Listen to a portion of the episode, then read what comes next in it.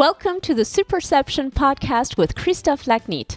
The Superception blog can be accessed at superception.fr.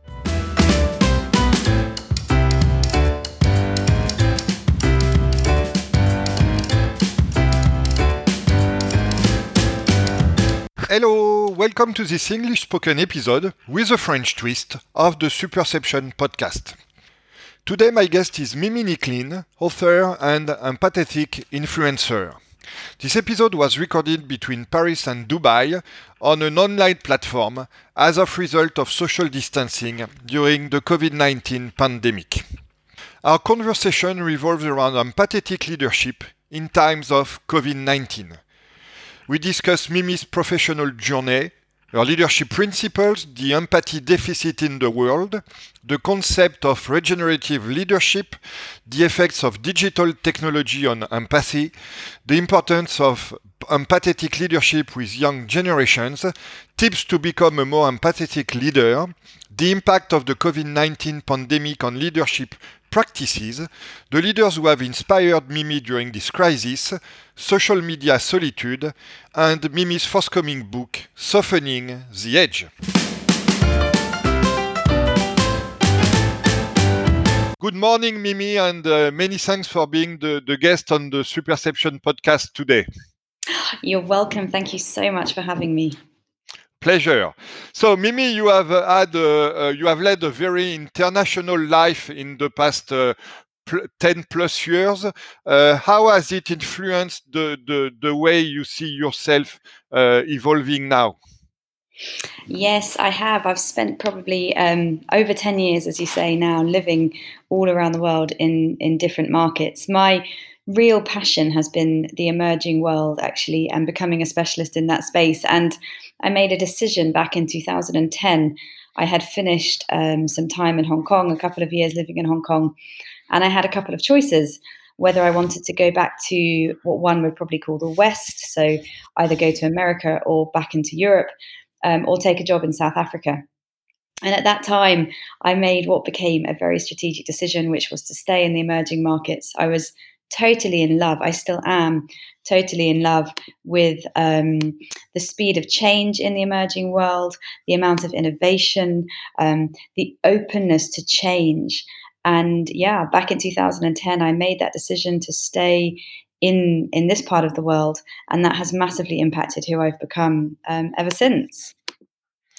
So, what uh, what are the differences between the different markets and culture that you have worked uh, with in in the past ten plus years? Because, as you said, from South Africa to Asia, now to the Middle East, uh, what have you learned? Oh, do you know what I've probably learned is I've learned that we're all much more the same than we are different. Um, whilst there are obviously very different cultural nuances um, between you know different countries, different cultures within countries. Fundamentally, the core of humanity, what we are, the things that drive us, the things that we need and want, the desire to be loved, the desire to be safe, the desire to be seen. Um, those are all cross-cultural learnings. Um, so I think as marketers, and I've spent my most of my career in marketing and advertising, we like to try and pull people apart and say, you know, this group of Indonesians is totally different from this group of Chinese or, or Saudi Arabians. And of course, there are big differences in, in, in the ways we live our lives. But as human beings, my learning is that we're much more similar than we are different.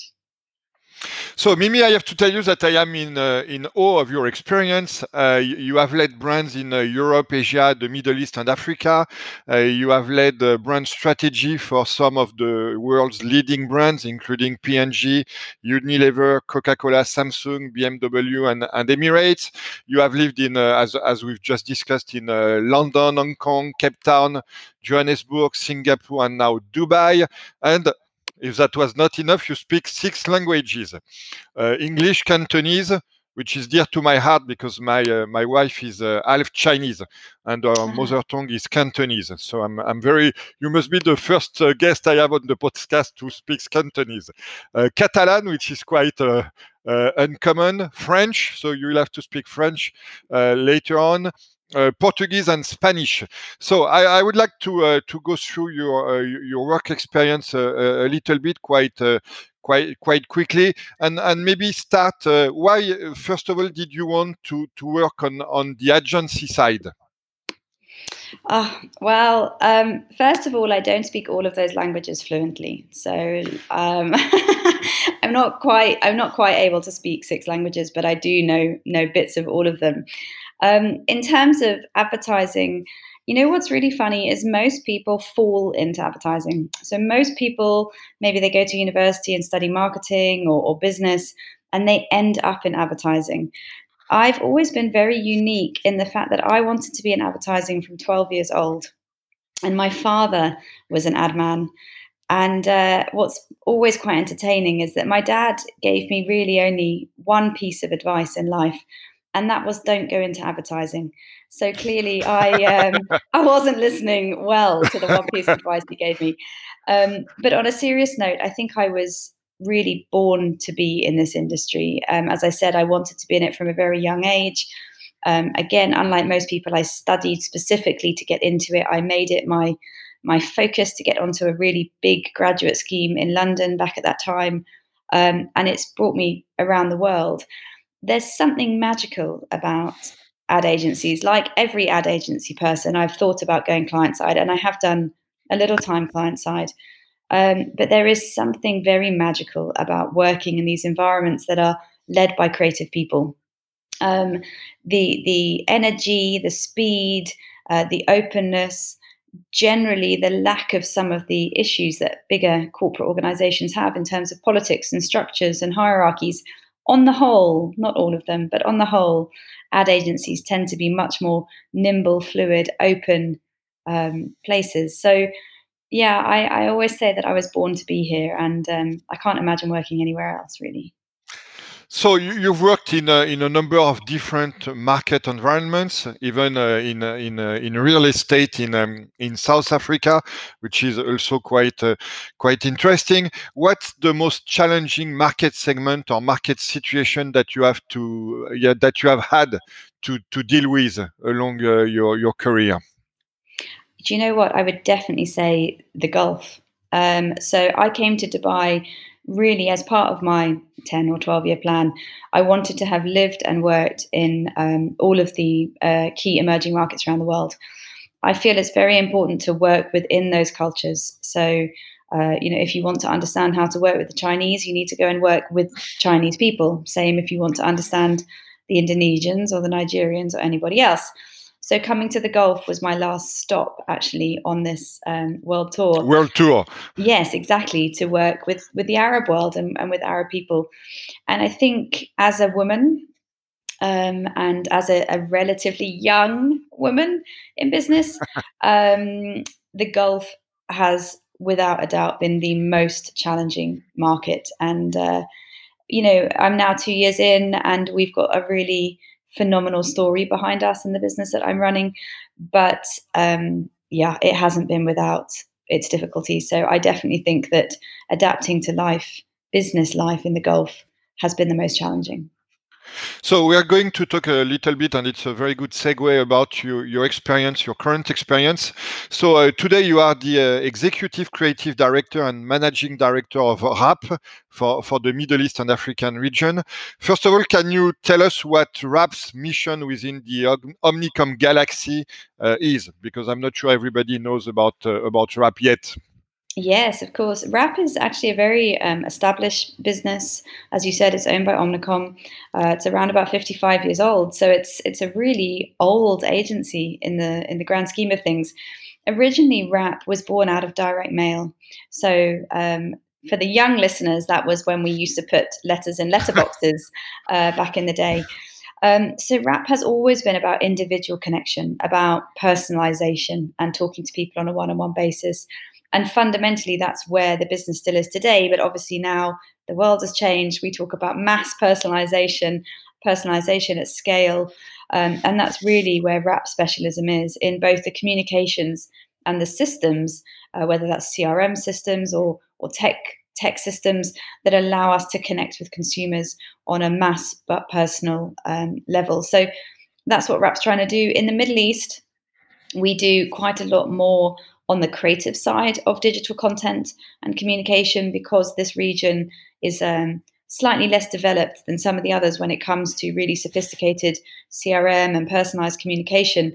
But wherever you engage with the Rapp brand, there'll be a couple of things um, that are very consistent. One is this desire to create really brave, individualized communications, um, and the other is digital or digital content and creating communications in the digital sphere that we can use, obviously, to impact behavior.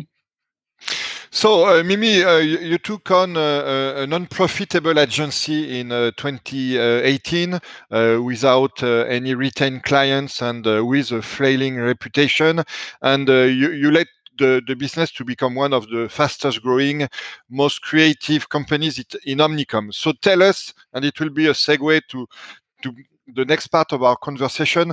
Tell us uh, more about the leadership principles that have helped you uh, make such a difference in uh, the agency that you are leading right now. Yes, thank you. Um, just to make sure we have the, the terms right as well, the, the the speed of growth of my business is within my group. My group is part owned by Omnicom and part owned by a group named TPH, um, who own lots of or, or uh, have the majority share in lots of Omnicom businesses in the Middle East. So our growth has been particularly fast within the Middle Eastern group that we work within. Um, and in terms of how we do that, um, I actually just wrote a book about all of this um, because which we are really... going to discuss soon. Yes, uh, because there was really only one thing behind all of it and of course it was a very long journey to turn around this business and and if you looked back on day by day there would be tens and tens of parts of the puzzle. Um, but fundamentally, I would put it all down to one word, which was empathy, and using and having empathy um, for the people, the clients, the partners um, that I knew at the time were the only way I could rebuild the business. So the Rapp brand globally is a phenomenally strong, established brand, as I mentioned earlier. We had had a, a very tough couple of years in this in this market, so I knew that I had the right brand, the right product. Um, the only thing left really to, to rebuild and, and, and scale from was the people. And um, when I had nothing else really to work with, because I have to say it was an incredibly lonely journey back in, in 2018, the one thing I did know was that if I put people beyond everything else, if I cared for my people, and when I say my people, anyone that was connected with what was going to be that growth trajectory and put them and their well-being beyond everything else um, i could grow. Because fundamentally in advertising all we have is our people right? We we don't make things. I mean we make ads but the ads are made by people. So so yes i mean i think it was a little bit of a leap of faith and now 2 years later i can speak with a lot more conviction and confidence about it. But when you ask what were the leadership principles it was definitely based on empathetic influence and just using empathy to turn around that business. This provides us with a, a, very good segue to, to the key topic of our conversation, which is uh, regenerative leadership in times of COVID 19. We were discussing just before recording our respective lockdown situations uh, in Dubai and France, uh, uh respectively, and it's uh, for sure uh, does the uh, the virus uh, influence our life greatly at, at this time. So let's start with your views on regenerative leadership in in general to, to set a, a global picture. Uh, as you mentioned, uh, you have written a book uh, called Softening the Edge, which will be published, I guess, in October, and which is uh, dedicated to the inflection point where humanism and capitalism meet. So, uh, can you tell us more about um, this idea and uh, your view of what uh, regenerative leadership is to, to explain this to our listeners and how it can help uh, management and leadership. Yes, absolutely. Um, regenerative leadership at its core, I mean, it's not a term that I invented. If you look it up on the internet, it's it's definitely out there. But it is a term that I've coined within the sphere and that I'm using um, very widely at the moment. And fundamentally, what it is um, at the core of what regenerative leadership is, is the ability for leaders to put human beings um, at the forefront of all the decisions and training and options that they're looking at. Um, and I think when you look at a time when the world is changing as it is, that need for regeneration of our people is far more important in terms of your first next step than looking to regenerate the business because whatever business you are in it is your people that's going to enable your success that's going to enable you to come out of this and to heal um, and to rebuild post whatever your experience has been recently so fundamentally the way i look at that is is the ability as i said of putting people um, at the core of your business model of putting empathy um, right up front and center in terms of understanding what people need to thrive. So, not just focusing on the output that they create for you, but how it is you can optimize their ability as human beings in order to optimize the output that they create for you. So, Mimi, uh, what in your personal and professional experience has led you uh, to uh, wanting to be a propagator of empathy and to bring more soul to the role of leadership, as as you say? Ah, yes. Um, you know what? I think it's been um, a long journey to getting here. Um, in fact, I think there's been a couple of pieces of that. So, when I was in Singapore, I left Singapore back in 2017 and I had been working for the couple of years before that with GlaxoSmithKline, which is a very large pharmaceutical company within within their advertising agency. So I had spent a couple of years in pharmaceuticals um, and consumer health, and really understanding the role of preventative health and the role of stress and how that impacts our bodies. And when I left Singapore, I was entirely committed to going and creating my own small business, which I did for a, a short while, um, that could help people overcome the stress that we experience in the corporate world and allow us to just live a little bit more healthily. And at that time, I was doing that with yoga, with a whole lot of very ancient Ayurvedic health um, training that I did. So that's the health system that comes from India, uh, you know, hundreds hundreds of years of um, Indian medicine. And I was doing that in a very sort of holistic sense from a physical point of view. Um, for various reasons, I ended up going back into the workplace in 2018. And when I made that decision to go back into a leadership role, I made it with a very conscious decision that I wanted to now take this experience back into a leadership role and work out could we truly grow business? Can you create profit by putting people's um, well being and health at the front of those leadership decisions? Um, and as I touched on earlier, that was the decision I, I made. Now, little did I know when I took on this job uh, back in 2018 how much I was going to need those skills um, because I didn't have the full picture before before I arrived. Um, but having gone through that experience, and as I said, I, I found the Gulf a difficult region to lead in. Um, I, my my feelings have changed a little since then, but certainly in 2018, it was a it was an awkward place for me to kind of um, practice these principles. I think today there's much more openness to it, and things are changing very quickly. Um, and the more I put this uh, people above all else philosophy at the front of my business, uh, the faster the business grew. And there really were no other um, reasons for it. You know, even my leadership team, my my board of directors, um, you could sort of see on their faces that they didn't really understand how I was doing this. You know, out of where we were coming, within 18 months, we saw monumental turnaround of that business. So the more I put it to the test, the more I became sure that this uh, philosophy of empathetic leadership, of putting empathy into a corporate um, place of importance, was critical to um, to scale that. Because if my business was a experiencing some of the issues of the lack of having empathy in a business when what that does to morale and, and workplace issues you know prior to my arrival but b was seeing double digit growth on the back of leveraging it i felt like that was everything i needed to encourage me actually to go and talk about that on a on a wider scale it's been two years since then uh, of studying of uh, really spending time with the research with evidence with my own experience and that of other leaders um, to package that and hopefully get it to a place where we can now propagate that. And as I said, the world has come a very long way in two years, not just because of the recent COVID 19, but just the way the world is going. The openness to this discussion, to emotional intelligence, and to understanding the role of EQ in the corporate environment is changing all the time. So I hope that this is a conversation that's happening at a time when people are more open to it than ever before. So, uh, would you say there was a, a, an empathy deficit in, in the world and maybe in the business world before COVID 19? And how would you say the, the digital revolution is influencing for the good and maybe for the worse uh, the situation in that regard? Without a doubt, there's an empathy deficit, but it's not just in business and it's not just in the Gulf, it's in the world. Um, and actually, it was President Obama in 2006 that coined the term empathy deficit.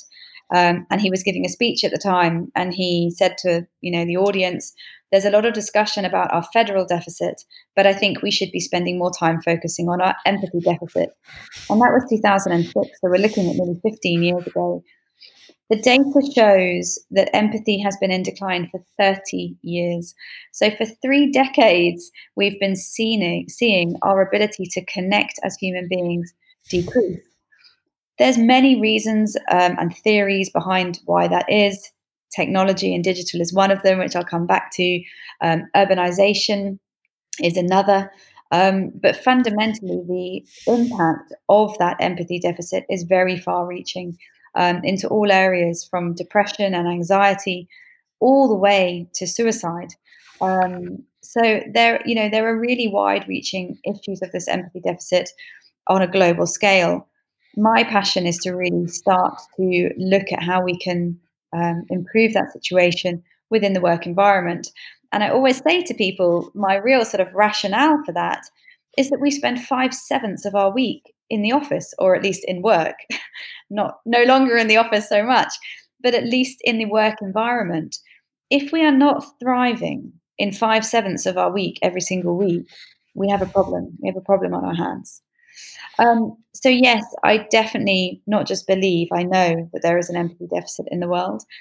As to the role of technology or digital i think it's a double-edged uh, coin actually on the one hand, without a doubt, our um, complete reliability, not reliability, our complete reliance, that's the word I wanted, our complete reliance on our cell phones, the fact that we hide behind emails and we're forever connected um, has an impact on how we can connect with each other.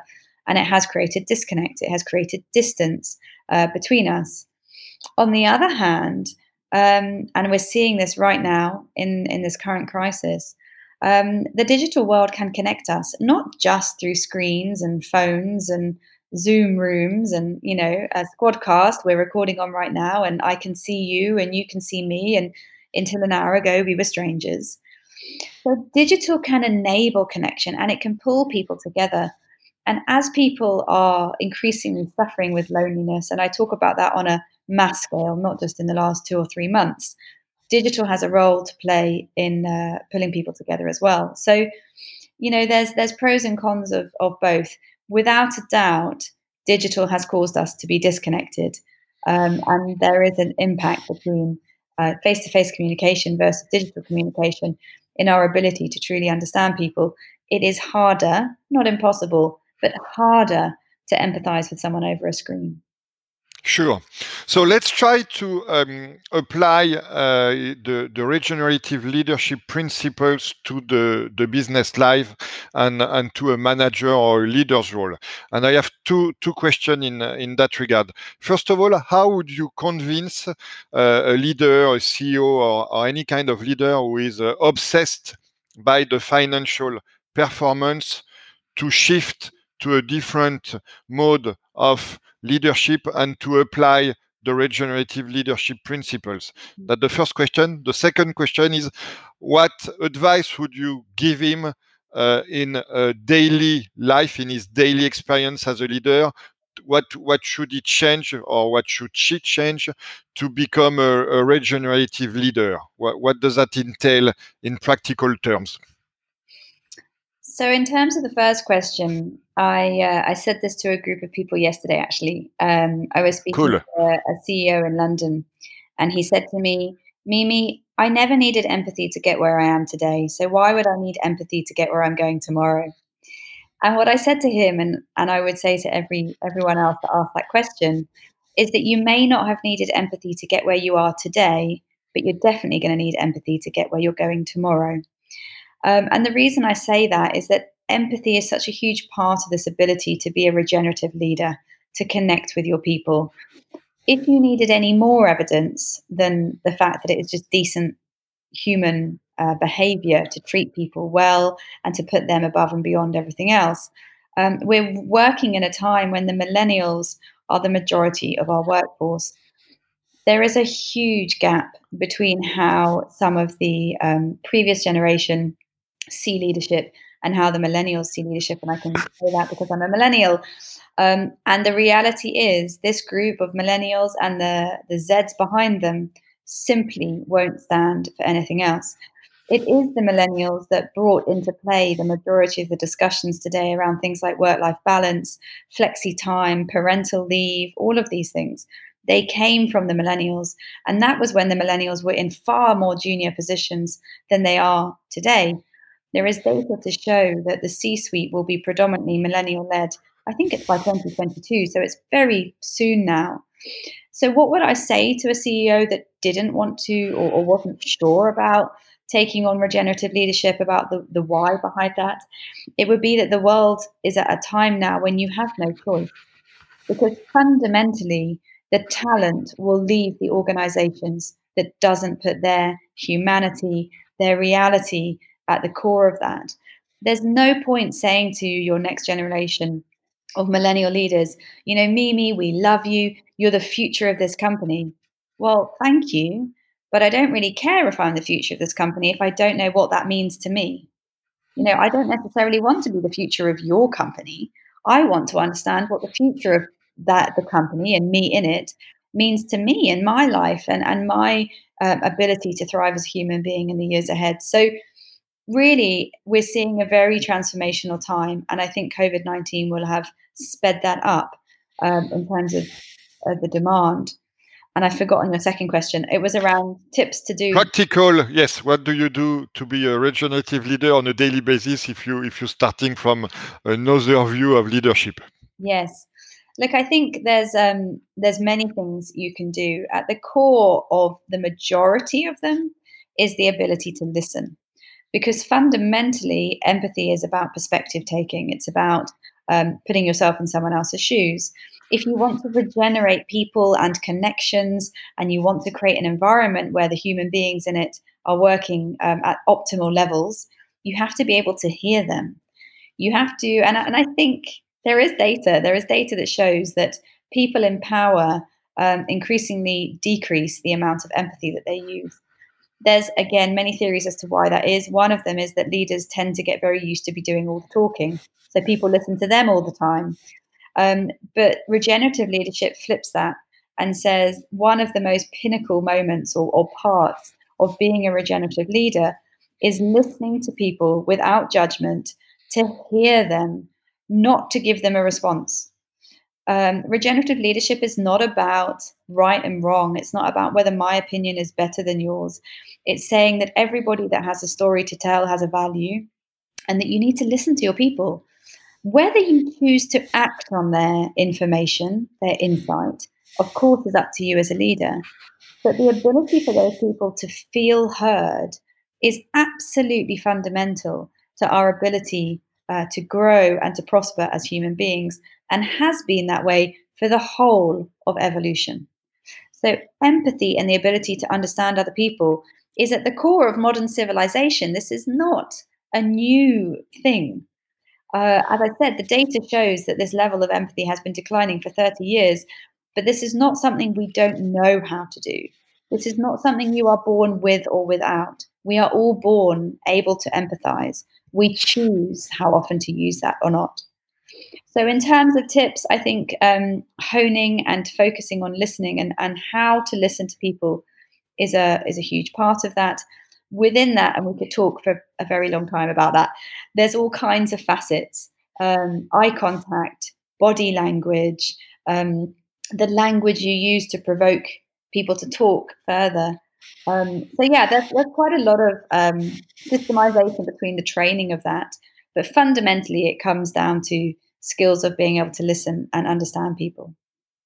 Great. So now, Mimi, let's uh, apply what we have just discussed to uh, the COVID 19 crisis. Um, so I saw that you wrote on LinkedIn on uh, day 14 of your lockdown, which is quite a long time ago now, uh, uh-huh. that your potential anxiety was grounded by your team's need for stability. And you wrote, after all, I'm here for them wherever we are based. My role is to serve them as my team and not the other way around and uh, it's it's it's i was happy to read this because uh, it happens that at the beginning of the crisis uh, i published an article on on superception my blog uh, that reflects on servant leadership in the context of the covid-19 crisis. So we are fully in sync on uh, being a servant leader or at least trying to be. Uh, so how has the covid-19 crisis challenged your management practices Look, do you know the honest answer is on the whole, it hasn't. Because I started this journey two years ago, as I said, with this team. I mean, it's changed slightly, but the, the core is the same.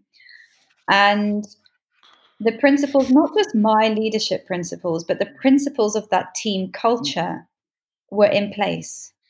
So they all know my team. I have about 30 people in my team. They all know and appreciate and value and are staying in my business because of our understanding, our shared understanding that it's people above all else, that we're there for each other. I I think my role in that is to lead from the front, um, is to show them how it's done. I don't have an office. Uh, if they're working, I'm working.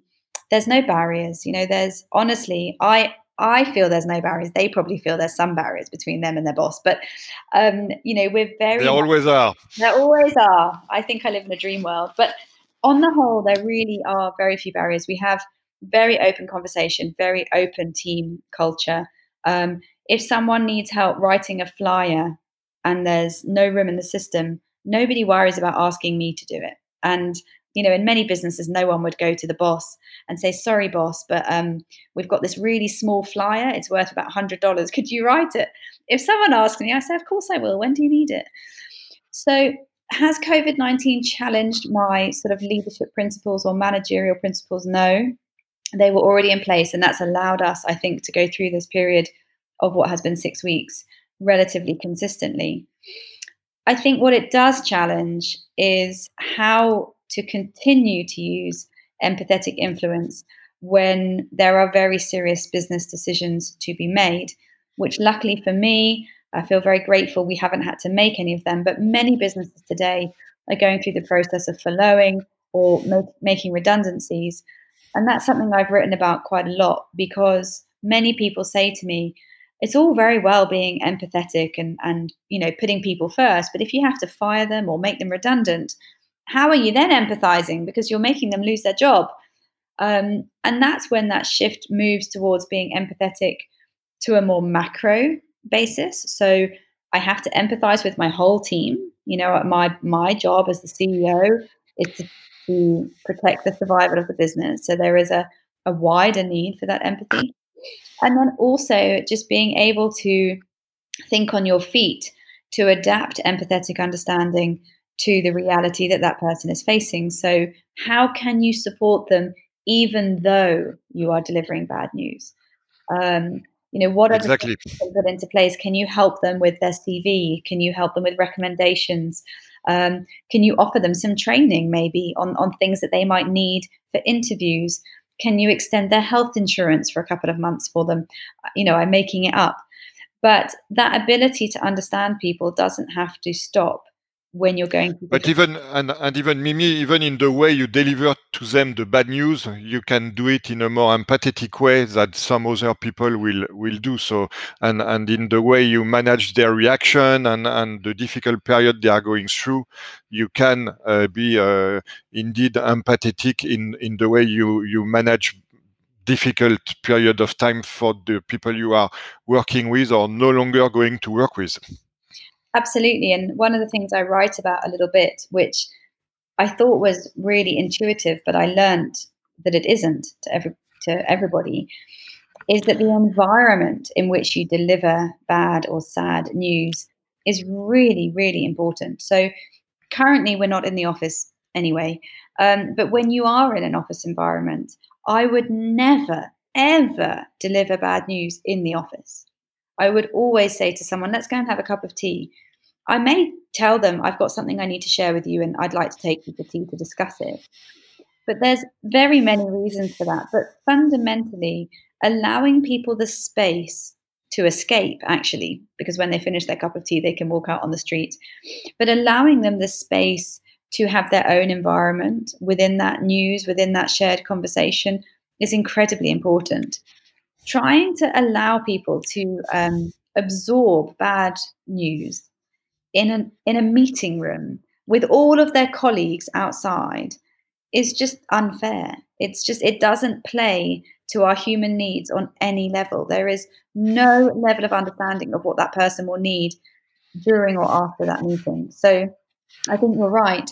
The way you can deliver news um, is probably just as important as the how. Yeah. So uh, hopefully uh, covid-19 does not get leaders to only deliver bad news. There is also some positive things we can learn from from the crisis. Is there in your case any um, new ways to work with your teams or with your clients that are emerging in the way you, you lead your teams through the crisis? I think what we're seeing is is an elevation of our shared humanity. Actually, um, you know, for the first time ever, we see our clients' living rooms and their dogs and their kids and all of these other things. Um, so I think really when we come out of this, we will have gained monumentally in the depth of connection we have with each other because we've seen each other in different environments. There's been a much wider acceptance of um, of home life, of real life, of family life. Um, and, you know, there's been some really terrible things that have happened in this time that we have shared as people. Um, and you wouldn't necessarily do that before. So I think really having gone through this reality as a group of people, the ties and the bonds between us, whether those are extremely formal corporate bonds or perhaps have moved slightly more into a friendship, which I think is the case with many of our clients in this time, uh, we definitely will have grown. Uh, what political or business leaders are inspiring you in uh, these uh, difficult times in the way they, they behave and, and manage their uh, respective uh, roles? Without a doubt, at the moment, it's Jacinda Ardern, who is the Prime Minister of New Zealand. I've always been a follower of hers for the last sort of year or so, um, but she's been in the press a lot recently, actually. She's really in the news a lot because of her empathetic leadership. She made a quote, or she had a quote last week where she said, um, I'm paraphrasing, but uh, to the tune of, People have always wanted me to be more aggressive, as if being empathetic to people wouldn't allow me to make effective decisions for my country or for my constituents. Um, and she's just a phenomenal leader. Uh, her ability to connect with her people, but also her ability to create loyalty from them. And I think this is a really important point. Just because you're an empathetic leader and people like you and feel able to come up to you doesn't mean they'll always agree with you. But what it does mean is that when you make decisions that they may not agree with, they trust that your intentions are in the right place. And I think uh, Jacinda does that incredibly well. Her country doesn't have to agree with everything she does, but they do appear to be very um, believing and trusting of her decisions.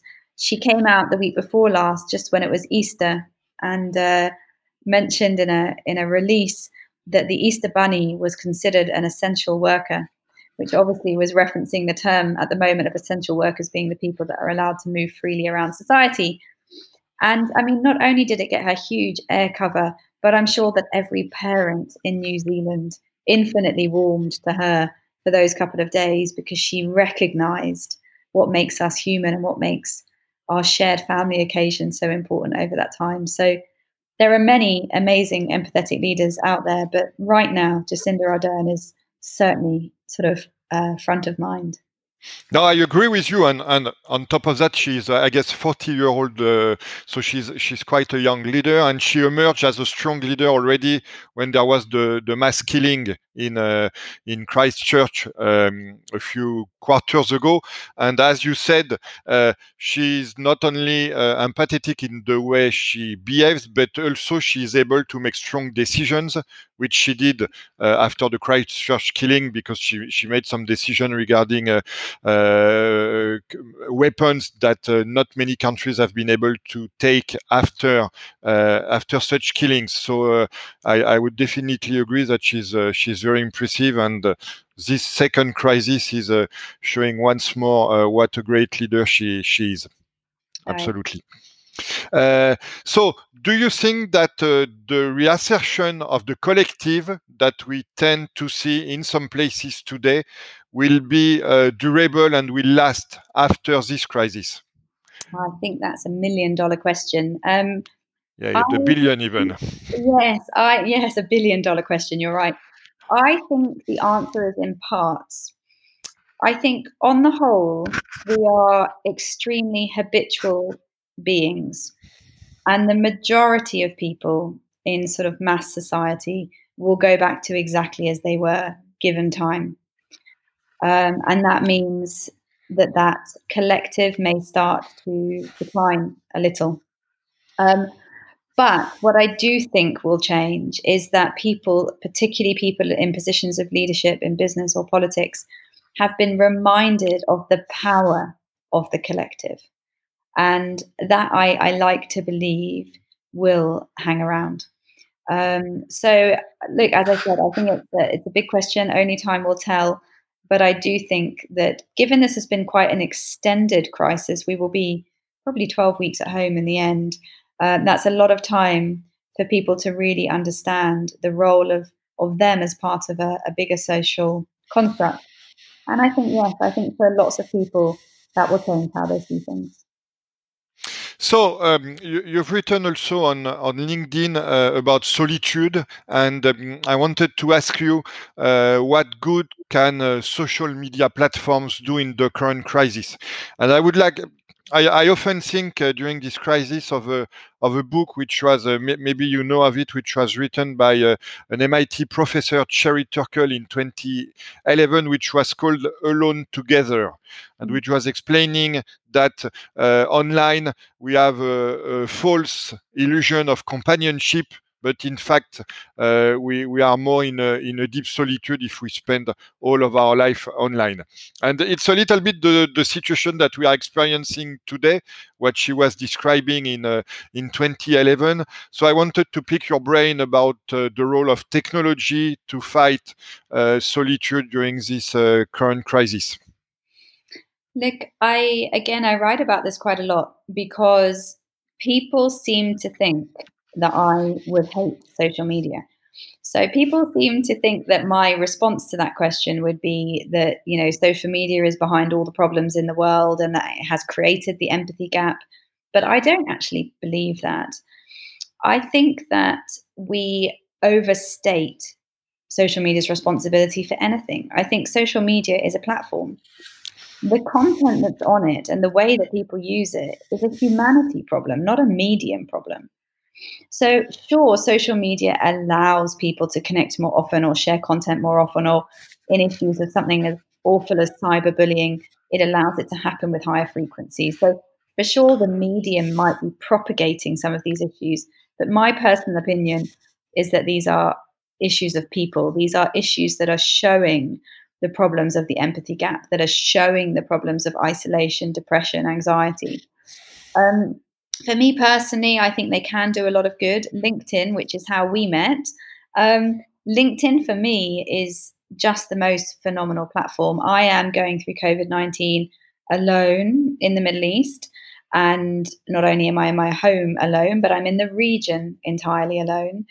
If I didn't have social platforms to connect me both to new people like like you who inspire me and, and give me um, you know interesting content and, and just connections in the world, but also obviously to my family and to my friends, this would be a very, very lonely time. So my belief is that these platforms can be a force for good. That doesn't mean they always are. There are definitely people using them badly, um, but that technology can be a force to bring us together uh, in these times. Mimi, as you know, uh, the, the final question of uh, every uh, Superception podcast episode is always linked to the current news. So we are going to circle back to uh, everything we've discussed uh, during uh, our conversation. And I'm going to ask you how you see the elevation of the empathy topic in the news media going on today. And, and, and what do you, what's your view about, about that? Look, I think it's a it's a fantastic thing to, to look at because it's changing and it's changing very very fast. I'll give you a, a little personal story before we end, and I again I wrote about it in my book. Last November, October or November, I had a conversation with my mother. My mum called me one weekend and she said, Darling, I've seen this fantastic article about empathy in, in the Sunday newspapers in the UK, and I'm going to send it to you. And it was a real pinnacle moment for me because it made me realize that my mum, who is my greatest fan, um, at that time. As every mum. As every mum, that's our job uh, as mums. But she didn't really n- know of empathy in the media at that time. And we're only talking about six months ago. It wasn't really in the media, so much so that when she did see it, it was worthy of a phone call and for her to send me the article. It was a big event. It was a big event back in October, November 2019. Now we're in April 2020 and it's everywhere. So if you Google empathy and, and click on the news button on Google, you'll get plenty of content. Um, it's being talked about. We spoke earlier about Jacinda Ardern. She's talked about a lot. There are many others. Satya Nadella, who is the CEO of um, Microsoft. Obama continues. Uh, Simon Sinek. There are Oprah. There are plenty of leaders talking about this. And beyond leaders, just a few weeks ago, Coca Cola Europe launched their new brand platform, their new marketing platform as an empathy platform. And we all know that where Coca Cola goes, others will follow. So I think there's no doubt that society, business, and otherwise is waking up to the role, the use, and the propagation of empathy as a tool to help rebuild and create constructive societies. Um, and as I said, watch this space because now that you've heard this conversation, you'll see it everywhere you look. Exactly. So this is on this very uh, optimistic and, and positive note, uh, Mimi, that we are going to uh, end uh, this conversation. And I thank you for taking the time uh, to participate in the Superception podcast episode today, and wish you all the best for the end of, of the lockdown and the, the progressive uh, recovery after this crisis. Thank you so much. I've really just loved having this conversation today and meeting someone new over over technology. So thank you for having me. My pleasure. Thank you for listening to this episode of the Superception podcast. The Superception blog can be accessed at superception.fr.